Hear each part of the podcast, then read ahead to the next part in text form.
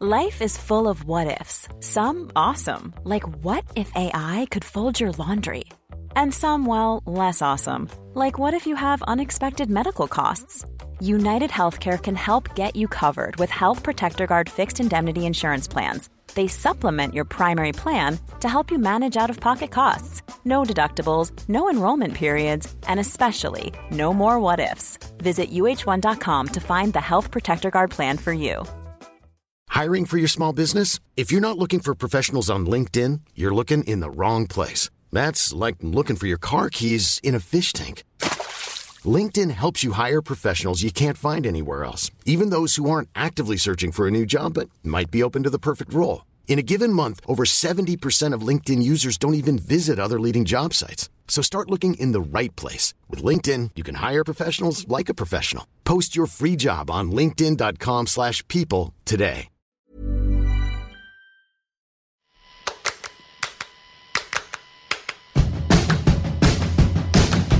Welcome to Unscrewed, the show that knows that real liberation includes sexual liberation. I'm your host, Jaclyn Friedman, and this week on Unscrewed, I'm dedicating a whole episode to a very special listener question about feeling isolated and wanting to connect and do activism to unscrew the sexual culture. And when I got this message, I thought, who is the right person to talk to? And literally, it took me like maybe a half a second to realize that I need to talk to Pamela Merritt. Pamela is the co founder and co director of Repro Action, which is an amazing direct action repro justice organization that she's going to tell you all about. And she's been organizing and doing her thing for the cause in St. Louis for a long time and she she knows more than anyone I know about how to organize when you're not on on a coastal elite state. so, Pamela, thanks for coming on Unscrewed. Thank you so much for having me. Yeah, um, I'm so glad you said yes. I was like, I am not 100% sure what to say to this person, but I know that Pamela does. So. I, yeah, I have some ideas. yeah, excellent. So we're going to get into it, but before we do, you know we have to do the lightning round. So what's been making you happy this week? What's been making me happy this week is watching the fact that so many activists with so many different organizations came together and did amazing work in Virginia. And um, I'm just so inspired by the grassroots effort, by old school canvassing, which is what works, and also by the fact um, that they they did it without throwing abortion rights, LGBTQ rights, and all of the so-called identity politics under yes. the bus. Yes. Yes, it is making me super happy too. What's the best sex advice you ever received? To masturbate. I think. Yes. This was in gosh, this was in my first year of college and I went to a feminist gathering, and a lot of people were just, you know, talking freely about sex, but talking about it in a partner centered way that was more about like what somebody can give you through sex. And one of the attendees said, you know what? Masturbate. Like, think about what you can give yourself and that masturbation is is sex that sex is not defined just as with some other person. And it was really such a simple way of framing that you know there's such a powerful thing about the idea of being able to give yourself pleasure. Yes. Amen. What has been making you the maddest or saddest around sex and sexuality news lately my my gut reaction to that question is what makes me very sad is how people are still shaming sex and, and particularly when it comes to policy. So the fact that we still talk about teen pregnancy um, in this shameful way and the way that we still talk about access to birth control with with some sort of quick pivot to all the other uses for birth control. The fact that we still are talking about sex as if it's something that ha- that has to be approved through some weird prism that uh, I don't feel applies to most people. Sex is a beautiful, wonderful thing. It, it doesn't have to be tied to all of these, you know, acceptable parameters. Yes, absolutely. How transformational it would be if we could just talk about like women want birth control because we like sex and don't want to have a baby every time. Like that. Yeah, yeah. That I mean, it's so. That it's so awesome. taboo to just say that. Like. exactly. Exactly. So I think. I, you know, I, am seeing some positive moves in it, but it, uh, you know, people who are kind of breaking free of what I think has just become a tradition of shaming sex but yeah, it, it saddens me. Yeah. What's the biggest sex myth that you used to believe but don't believe anymore? I used to believe in virginity. and uh, and you know, I grew up reading you know these cheesy romance novels and the, these descriptions of you know the before and after, and it took me a, a, a little while to wrap my head around the idea of deconstructing that entire notion, and um, and that actually ties into the notion of masturbation. And you know, when when people ask me who my first sex partner was, I'm always like me because so yes. Like, yeah, you know, it's that's how I how I see it. But I think. Uh, I used to believe that there was such a thing as virginity, and the descriptions of people losing their virginity or giving up their virginity were somehow accurate. And um, and looking back, I'm like, whoo, gosh, that was that was a wrong a wrong idea. yeah. yeah. All right. Finally, who's someone that you think is doing really brave work unscrewing the sexual culture? So there's a local St. Louis blogger and activist called Kendra Holliday uh, who has a blog called The Beautiful Kind. She is a force to be reckoned with and talks so openly and freely about sex, about sex work.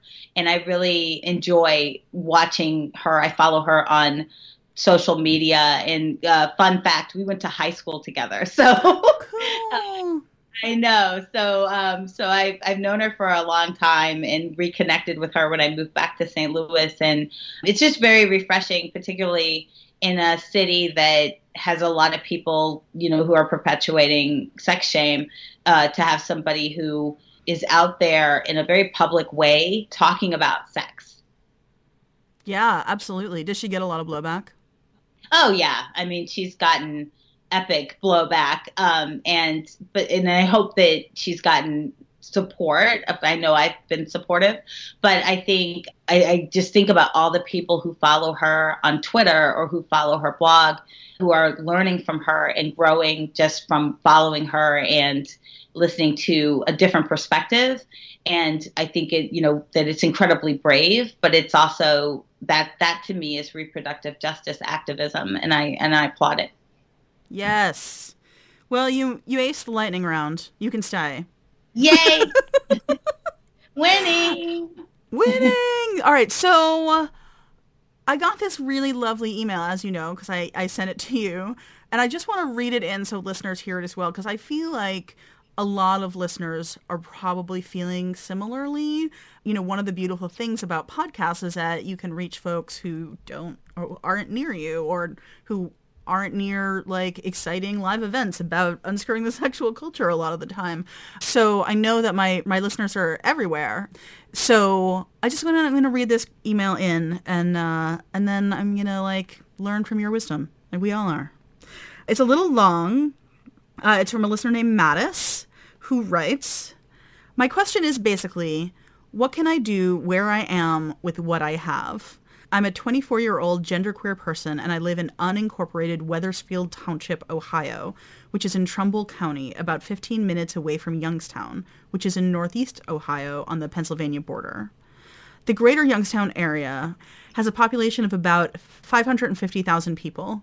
The part of Trumbull County where I live is a mixture of suburban neighborhoods, rural agricultural land, I live on a one acre farm, so that's me, and industry. The population skews toward older people because people retire here because the cost of living is so low. We bought our farm for $12,500. It's really very cheap. Wow. I'm like still processing that. But there aren't many jobs. I moved here in May after having lived in Oberlin for five years. That's where I went to college and came out as queer and got politicized about feminism. Yes Means Yes helped with that, and especially that, that amazing essay, Reclaiming Touch. So thanks for that. You are welcome, Mattis. I always love to hear that. I worked for Oberlin's Title IX office for a while doing trainings about consent, and then last year I did a few consent workshops on my own that were exclusively for men. I grew up as a boy, and most of the world sees me as a man. So for me, being queer is partly about how masculinity doesn't suit me, and I don't want to be bound by other people's expectations of what a man is. And from that perspective, I wanted to talk to those guys about how consent is for them, and thinking about sex differently might be able to ease a pain that they, feel so deeply they can't even speak about it. At least that's what it did for me. So that felt really good, and I think I got through to some people but I decided to move here because I needed to develop my mechanical skills. My degree is in gender, sexuality, and feminist studies, which is good, but I felt like I was going to die if I didn't work on something mechanical. I want to be able to build a house. I want to understand wiring, plumbing, carpentry, and heating, and work on cars and bikes because I feel like that is the practice of feminist theory. Men control the knowledge about how to do those things right now, and if that doesn't change, we can't win anything in the long term. So here I am in a new place where I don't know very many people, where there's hardly any social scene, and I'm trying to figure out how to do activism. The city of Youngstown isn't horrible or conservative. For example, their non discrimination ordinance covers gender identity. It's just burned out and sad with a lot of abandoned houses. But it's not like Cleveland. The cultural things like a good music scene or a community theater don't seem to be here. Trumbull County, on the other hand, is kind of a bad place. I go out and don't even see cis women sometimes, let alone trans people. It's like another era of misogyny. I'm not trying to exaggerate, but I can count on one hand the number of times I've seen a woman driving a car with a man in the passenger seat. The biggest culture shock has been coming from a place where men and women talk, mostly to each other, in mostly the same ways as each other, in mostly the same ways as they do to their own gender, to a place where even speech patterns themselves are way more gendered than I'm used to. Well, I can see now that I went on and on with the backstory for what is essentially a simple question, which is what do I do to make something better here? Eventually, I'd love to do something with comprehensive queer friendly sex ed, making a community organization for women and trans people to learn mechanical skills together, abortion and birth control access, GSAs and high school stuff, consent and survivor support, and anything to do with teaching people. My main goal right now is to relatively quickly find people who want to work on something similar, but I don't know where to begin, and I think anything you have to say about it would help.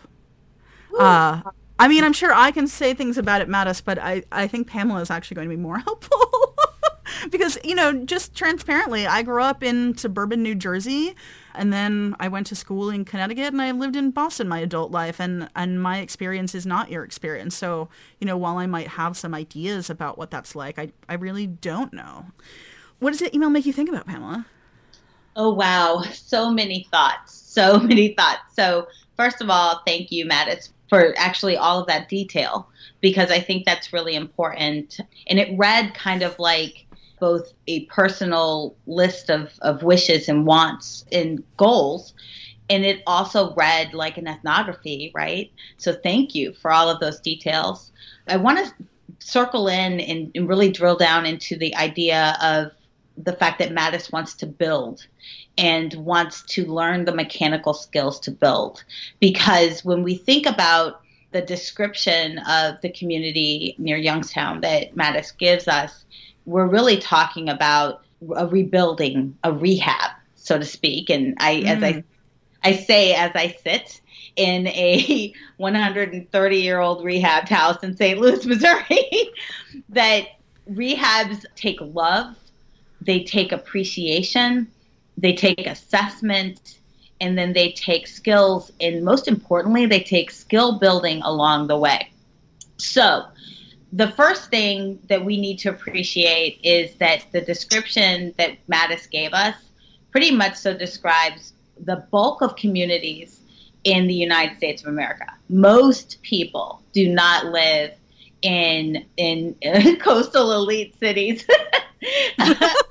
you know, I mean, you know, guilty. Like, you know, let's just call yeah. things by their names. exactly, exactly. And one of the things that I I really strongly hope that people learn from 2016 is that we need to understand and listen to what we used to call flyover country. But with I have a little twist on that, which is I don't think we need to sit up there and listen to a whole bunch of Trump supporters. We need to look at the community and really listen to everybody. So, you know, it's not just defined by, you know, who gives us the craziest soundbite. It's really about digging into the community. So the first piece of advice I have is to apply the kind of skills and technique you would to building to organizing work. Organizing should be focused on building movement. So once you've defined those goals, which I, I could very clearly hear that there's goals and hopes for the community, you put that in a column. And then you have to build a strategy to get there with a very real, not a, not a hopeful, but a re, keep it real assessment of where your community is and what parameters are you defining the community. So if you're defining it as Youngstown, then speak that, put that down, and this is where I'm going to do work. And then once you've kind of decided what your area is, you've got these goals, then you really need to go out and create opportunities to get that feedback from the community. So, what I heard Mattis say is that there's a lot of perception that Mattis has of that community. It's time to figure out whether perception is reality. And that actually is going to require attending a lot of things and having conversations. And you can either go to existing events or community activities or you can create a space that isn't so much about teaching as it is about listening. You know, before you can jump in and do a comprehensive sex education program, you you need to really create a space to find out what are the common community perceptions of sex education, of the challenges that the community might face in various areas, and that'll give you a pattern for how to build up your activism and or your curriculum right? And i bet you'll also meet people who want to work with you. Exactly. So um, it has this wonderful side benefit of identifying people who might surprise you. I was super surprised when i started doing outreach to some transitional shelters for homeless women who were pregnant or had recently given birth. And I was really surprised at some of the people in the community who also wanted to go into these shelters and do work. And some of those people were not what I would call, you know, 100% in on feminism, but they were interested in the problem and did want to learn more. So it helped me have a dialogue with them and really figure out kind of what they knew and understood and what they didn't know and understand. So, you know, they're coming in and thinking that this shelter was full of sexually promiscuous, ignorant people. And in, in reality, that that was a lack of knowledge because their willingness to go into the shelter demonstrated that they understood that it's not a good thing when people who are pregnant or who've recently given birth are homeless. Wait, so but I have a question about this. Uh-huh. I'm, I'm curious about how you think about working with people who you know, maybe you have points of overlap with, but also some of their politics don't comport to yours. Sort of how do you make the judgment calls about which imperfect partners are, are worth working with, I guess? Exactly, exactly. So let's keep it real. There's comfort and uh, in, in empowerment in the choir movement work ultimately, in my definition, requires that we identify who is never going to freaking be with us. And then we also need to identify people who you need to be in dialogue with. So there's a big difference between sitting there and trying to get into an in depth conversation with somebody who is a diehard white supremacist Trump supporter who thinks that women should be in the in the kitchen there's a huge difference between dialogue or trying to start a dialogue with that person and then trying to start a dialogue with somebody who isn't quite with you but also who just through talking to them, you're able to identify things that they just are are wrong about. I don't believe that everything is up for debate. I believe that there are things that are just there's right and there's wrong and there's facts out there. And I think that you know when we're talking about doing work in in in red states or in conservative areas, we need to be prepared to do the one thing most people are reluctant to do, which is engage in dialogue that will challenge you. We either are going to do that or we're going to say screw it and abandon a, huge territories. So I believe in the power of our ideas. I believe in reproductive justice. I believe that when people are educated and are inspired through reproductive justice that they get it. I've seen this both in my own life and other people's lives, but it's a difference between teaching or preaching and dialogue. And I'm going to be completely honest, everybody doesn't do this really well. Everybody's not the best person to do this. But the scenario that Mattis described is a community that is going to need to be talked to and talked yeah. with. You simply will not be able to go in there with a march or a, right. you know a sit-in and, and change hearts and minds. The big challenge is how do you dialogue? Because one of the things I'm sure you've noticed this too that is really missing is we people talk at each other. Yeah. And people yell at each other and people you know, if you misstate something, people jump on each other, and I'm the I'm the queen of that. So it's something I've identified as as something I work on every day. It's a struggle, but yeah. Do you? I have like a really hot temper. yeah, yeah. And I just like it. Like some things, like people will say some things, and I will just like literally see red. I call it having like a rage aneurysm. and I'm like, oh, yeah.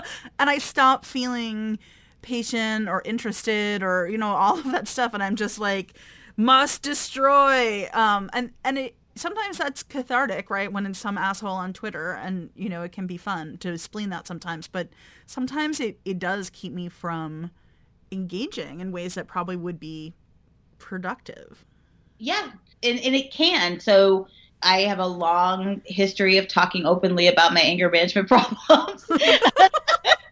but perhaps the reason I talk about it is because I need to get it out. You know, I have an entire blog dedicated to, you know, my black anger and yep. that exists so that I have some place where I can really channel that. I want to be very clear. There's a difference between being in dialogue in a movement space and compromising who you are. That is not what I'm talking about. I am not talking about uh, me as a black woman going out and trying to you know, appease or white whisper in white supremacy. I have heard white whisper before. I might have coined that phrase. nice. But um, but but there's a tendency in in left spaces for people to fall victim to the expectation that they're going to queer whisper or white whisper that they're somehow going to go out and be a bridge to explain to dominant, powerful forces why they need to respect the humanity of an oppressed group. That is not what I'm talking about. What I'm talking about is actually engaging in a dialogue that helps reveal what the real issue is, what the real misconception is. You know, it doesn't sound like what Mattis is describing is a community that is resistant. Um, and I think that it's a community that that is untapped, right? Yeah. So, that's what I hear too. Yeah. So I strongly encourage creating those spaces where people can feel free to say something that reveals a lack of knowledge. And that takes work. You have to be very deliberate. And, you know, you've done such a wonderful job uh, in your work of creating spaces where people can ask questions and not be made to feel stupid or be shamed. Like as as leftists, I define myself as a lefty. As organizers, we need to create a space where people can learn, and you can't do that if people can't share, and people won't. Yeah. People won't share if they don't feel like there, there's going to be a legitimate dialogue, if they feel like they're going to be shouted down. At my core, I I'm fascinated by other people, even though I'm kind of introverted. But I'm fascinated by by where people are, and and I'll be honest, you know, I've I've done work in in spaces where people have said things that really hurt. so this isn't easy, but it's also something that I think pops up a lot more for folks who organize in red state territory. So we need to be open among ourselves, among the left organizers who are doing work in red states, often do share with each other. You know, I, when I go to Take Root, which is a conference in Oklahoma every year, Red State Reproductive Justice Conference. It's awesome. But when I go there every year, the, the biggest value for that is to talk to other people doing this organizing work.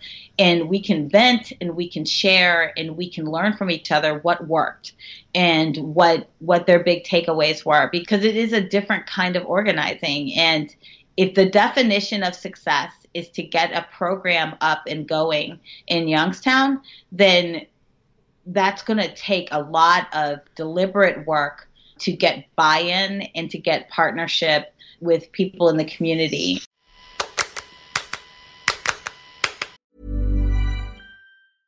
Cool fact a crocodile can't stick out its tongue. Also, you can get health insurance for a month or just under a year in some states. United Healthcare short term insurance plans, underwritten by Golden Rule Insurance Company, offer flexible, budget friendly coverage for you. Learn more at uh1.com. How would you like to look five years younger? In a clinical study, people that had volume added with Juvederm Voluma XC in the cheeks perceived themselves as looking five years younger at six months after treatment. Look younger, feel like you. Add volume for lift and contour in the cheeks with Juvederm Voluma XC. Reverse signs of aging by adding volume to smooth laugh lines with Juvederm Vollure XC. For important safety information and to find a licensed specialist, visit juvederm.com. That's J U V E D E R M.com. Not for people with severe allergic reactions, allergies to lidocaine, or the proteins used in Juvederm. Common side effects include injection site redness, swelling, pain, tenderness, firmness, lumps, bumps, bruising, discoloration, or itching. There's a risk of unintentional injection into a blood vessel, which can cause vision abnormalities, blindness, stroke, temporary scabs, or scarring. Talk to a licensed specialist to find out if it's right for you. Hey, Unscrewed Nation, time for an announcement break.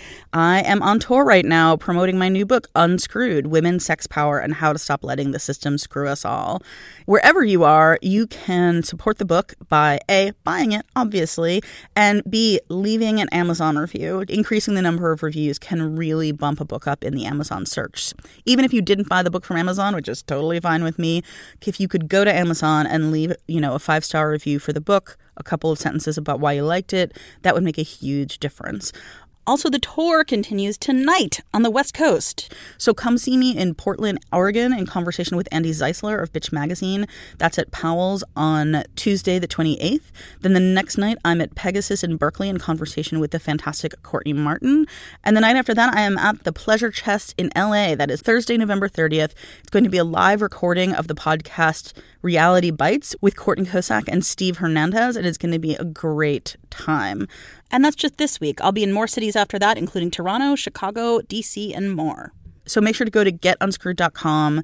Obviously, make sure you've got your book bought, but also click on events, find the date nearest to you, and come out and see me. The whole tour is being made possible by the fantastic folks at the Pleasure Chest. Since 1971, the year I was born, the Pleasure Chest has firmly believed that everyone has a fundamental right to pursue sexual fulfillment, with boutiques in New York, LA, and Chicago, at which I will be most definitely stopping for tour events for Unscrewed. The Pleasure Chest is committed to accurate, pleasure based education and offers an array of free weekly workshops through their Pleasure Ed program, which is open to anyone looking to expand their pleasure IQ. Their highly trained and sensitive staff is ready to help you find what you're looking for in a safe and judgment free environment. Prefer to do your sexy shopping online? Visit pleasurechest.com and browse their diverse range of products and special collections curated by today's top sex educators like past unscrewed guests Elle Chase and Tristan Taormino, plus Midori, Reid Mihalko, and lots more. Check out pleasurechest.com for a complete listing of upcoming events nationwide. And because I got y'all, you can use the code unscrewed at checkout and enjoy a free Pleasure Chest lube with every purchase. All right. See you out there. Now back to the show. Can we get practical about that? Uh-huh. Like when you say get people into a room and make a space where you can hear from them and listen to them, like are we talking about like showing a movie and getting pizza or like like what does that look like? Great question. So, and I love the fact that you said movie and pizza because that's one of my favorite ways to do this. So, um, that's what would get me there. So, yeah, and and it actually, I'm I'm a huge documentary film buff. It's amazing how people can talk about something very challenging or even something that's somewhat nuclear in their community through a, a discussion of film versus just a free form you know circle of people sharing their feelings. So in missouri we're doing an infant and maternal mortality campaign and we have partnered with fusion for a showing of their documentary death by delivery which specifically mm. talks about black infant and maternal mortality rates. We screen the film. We do have snacks and then afterwards, we have a panel of experts like doulas, OBGYNs, community activists, and we usually try to get somebody who has been impacted by either infant, maternal, or perhaps both mortality. And we do it with people who are local to the to the community. So we just we did one in the Bootheel, which is um, Ozark territory, southern Missouri, and we had people from the Bootheel on our panel the discussions in everyone we've done them almost all over the state are, are robust and people will feel free to ask a question that might reveal some lack of knowledge because they're asking it about a film. So right. it creates that one step of distance. Absolutely. So I can't say enough about the power of doing screenings of films and making sure that you do have experts make sure you have a strong moderator who's going to maintain a respectful conversation but it is incredibly powerful to get people in the room. And i want to stress that a lot of the people in the room aren't necessarily folks that i would say are 100% on board or even 50% on board with reproductive justice they came into that space because they wanted to learn more about why black babies are dying and why black women are dying. That's not frustrating, that's an opportunity. This campaign is is not even a full year old and we have already seen a an increase in dialogue from people in powerful positions, policymakers, about what we can do um, on the local level and then on a state level to address this problem. If you compare that to last year, we went through an entire year without any powerful people in the leadership, at least, of local communities really talking about this issue as a high priority. So, the other thing I'll say is that when we do the screenings, we hooked in partners who weren't necessarily doing abortion rights work, but are, are in the reproductive justice bubble. So, for the St. Louis screening of this documentary, we partnered with a group called Flourish and their work is specific to reducing infant mortality in St. Louis. We've partnered with, you know, local now chapters. We've partnered with the NAACP. So, getting partners who uh, who will bring their membership, who might be a part of the community or a part of the oppression that you're trying to highlight from a different angle that's that's awesome like that's intersectional that's using intersection yeah. as a tool right well and uh, especially uh, for someone like mattis who doesn't sound like is currently affiliated with any group so like literally they don't have a list of their own you know mm-hmm. in terms of even just getting the word out i think partners are going to be key to this enterprise like finding out which institutions they can you know just start conversing with that might support one effort or another even if they're not fully on board for mattis's full vision Exactly. And that's also an awesome way to build relationships with organizations that are also doing work. And they might want to also think of it as a way to identify where there's not a relationship opportunity. So one of the things that we're able to discern is, you know, who's willing to partner with us and then also who is hostile. And it's good to know who's like, ugh, no, we don't need to talk about this. But specific to comprehensive sex education, there are probably people on the ground who are doing, you know, STI reduction work from a medical provider stance. There's uh, teachers. There's probably PTAs. There might be student groups that are interested in doing this. Groups like at the high schools. Exactly. So, yeah. They, so when you start thinking about that, and then think about what kind of film what there's tons of them. I've yet to do work on a on an issue and not be able to identify a documentary. so thank you, documentary filmmakers, for making my work easier. But yeah, that is a great way to get it started. And then make sure that you get people to sign in, make sure that you capture phone numbers and email addresses, and then have an ask whatever it is, even if the ask is as simple as saying, Will you commit to coming to another community meeting about this issue?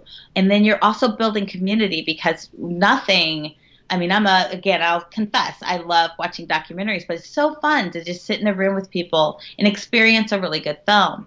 So, you know, even if you only have 10 people in the room, that's 10 people. And don't be discouraged by that initial turnout. Just remember that you have to build a foundation one brick at a time. And so if you can get, yeah. you can get five people who are emotionally connected to an issue um, and who are willing to learn, then that is a powerful thing.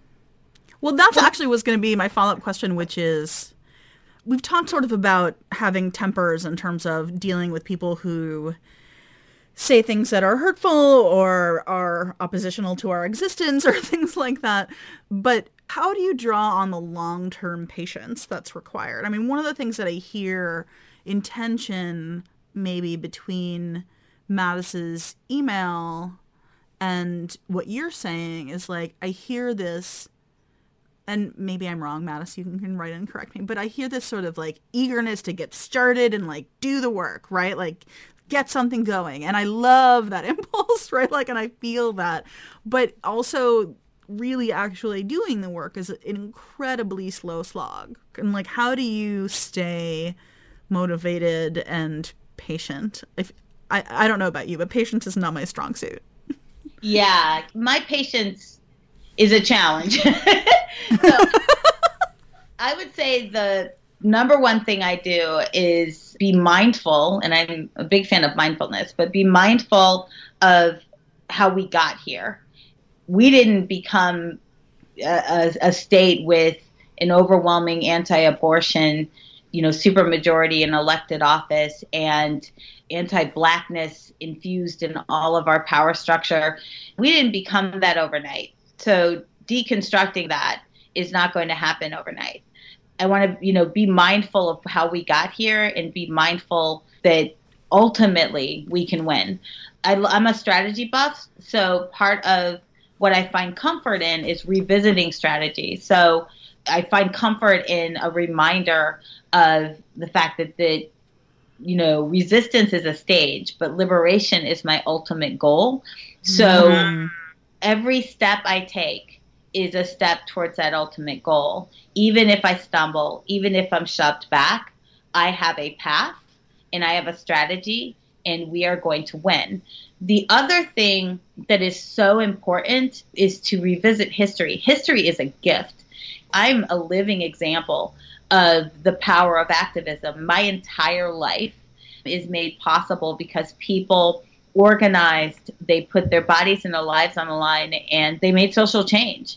So and they I, were incredibly patient. You know, yeah. I spent or, inauguration day at the MLK Museum in Memphis because uh, mm-hmm. I happened to be there on a research trip, and I don't think I had realized until then, like how long the civil rights movement was like working on stuff before all the events that are, you know, popularly known in US culture, right? Like the amount of persistence and quiet, unremarked upon work.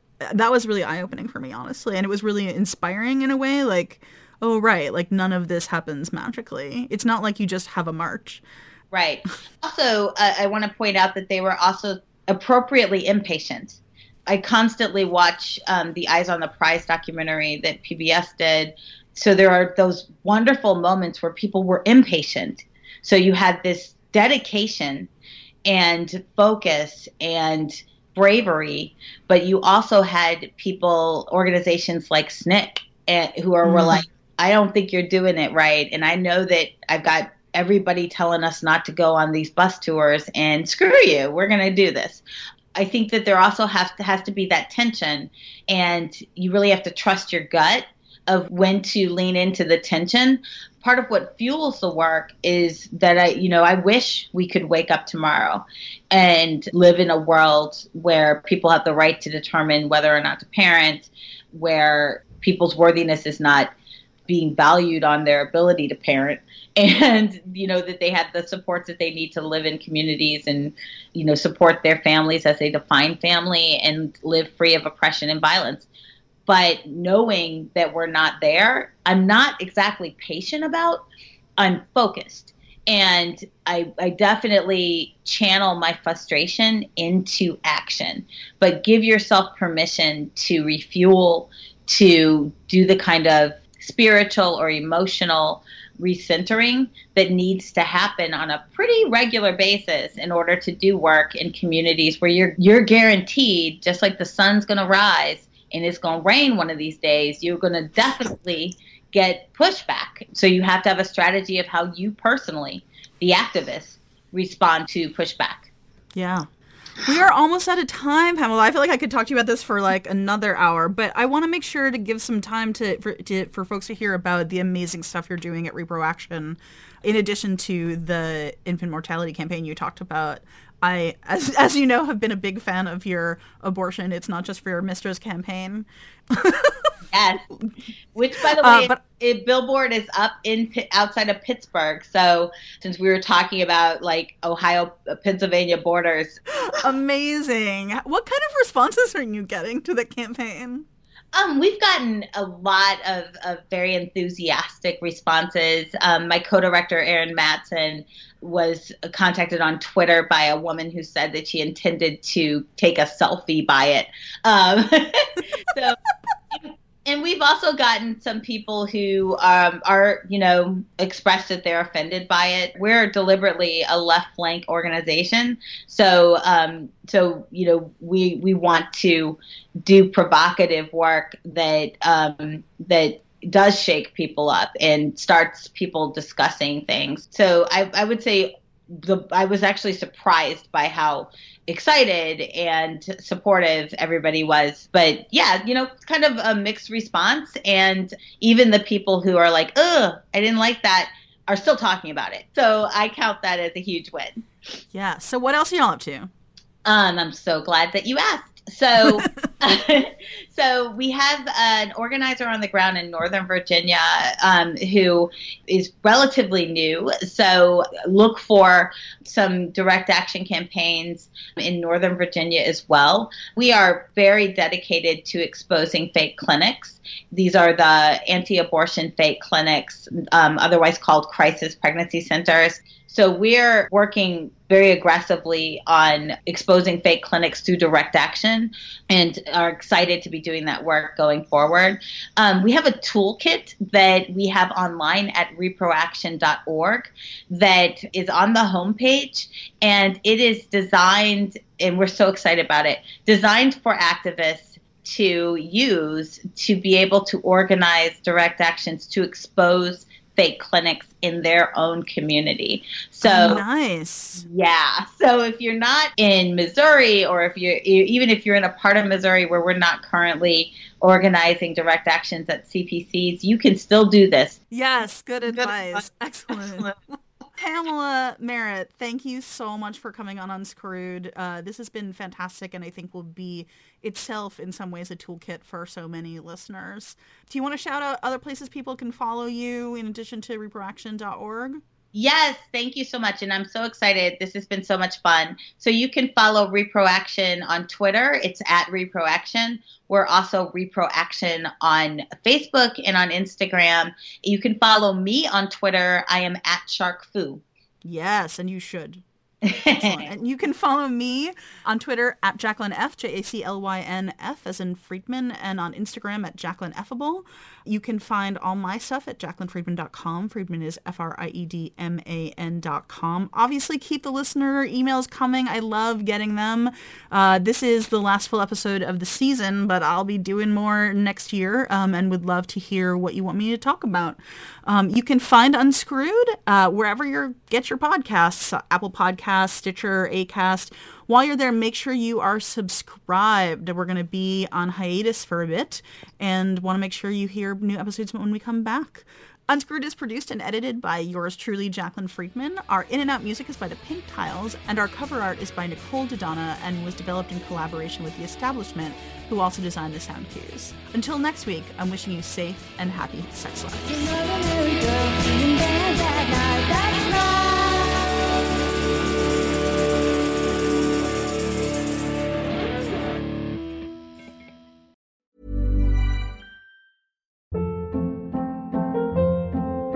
Hold up. What was that? Boring. No flavor. That was as bad as those leftovers you ate all week. Keke Palmer here, and it's time to say hello to something fresh and guilt-free. Hello Fresh. Jazz up dinner with pecan-crusted chicken or garlic butter shrimp scampi. Now that's music to my mouth. Hello Fresh. Let's get this dinner party started. Discover all the delicious possibilities at hellofresh.com.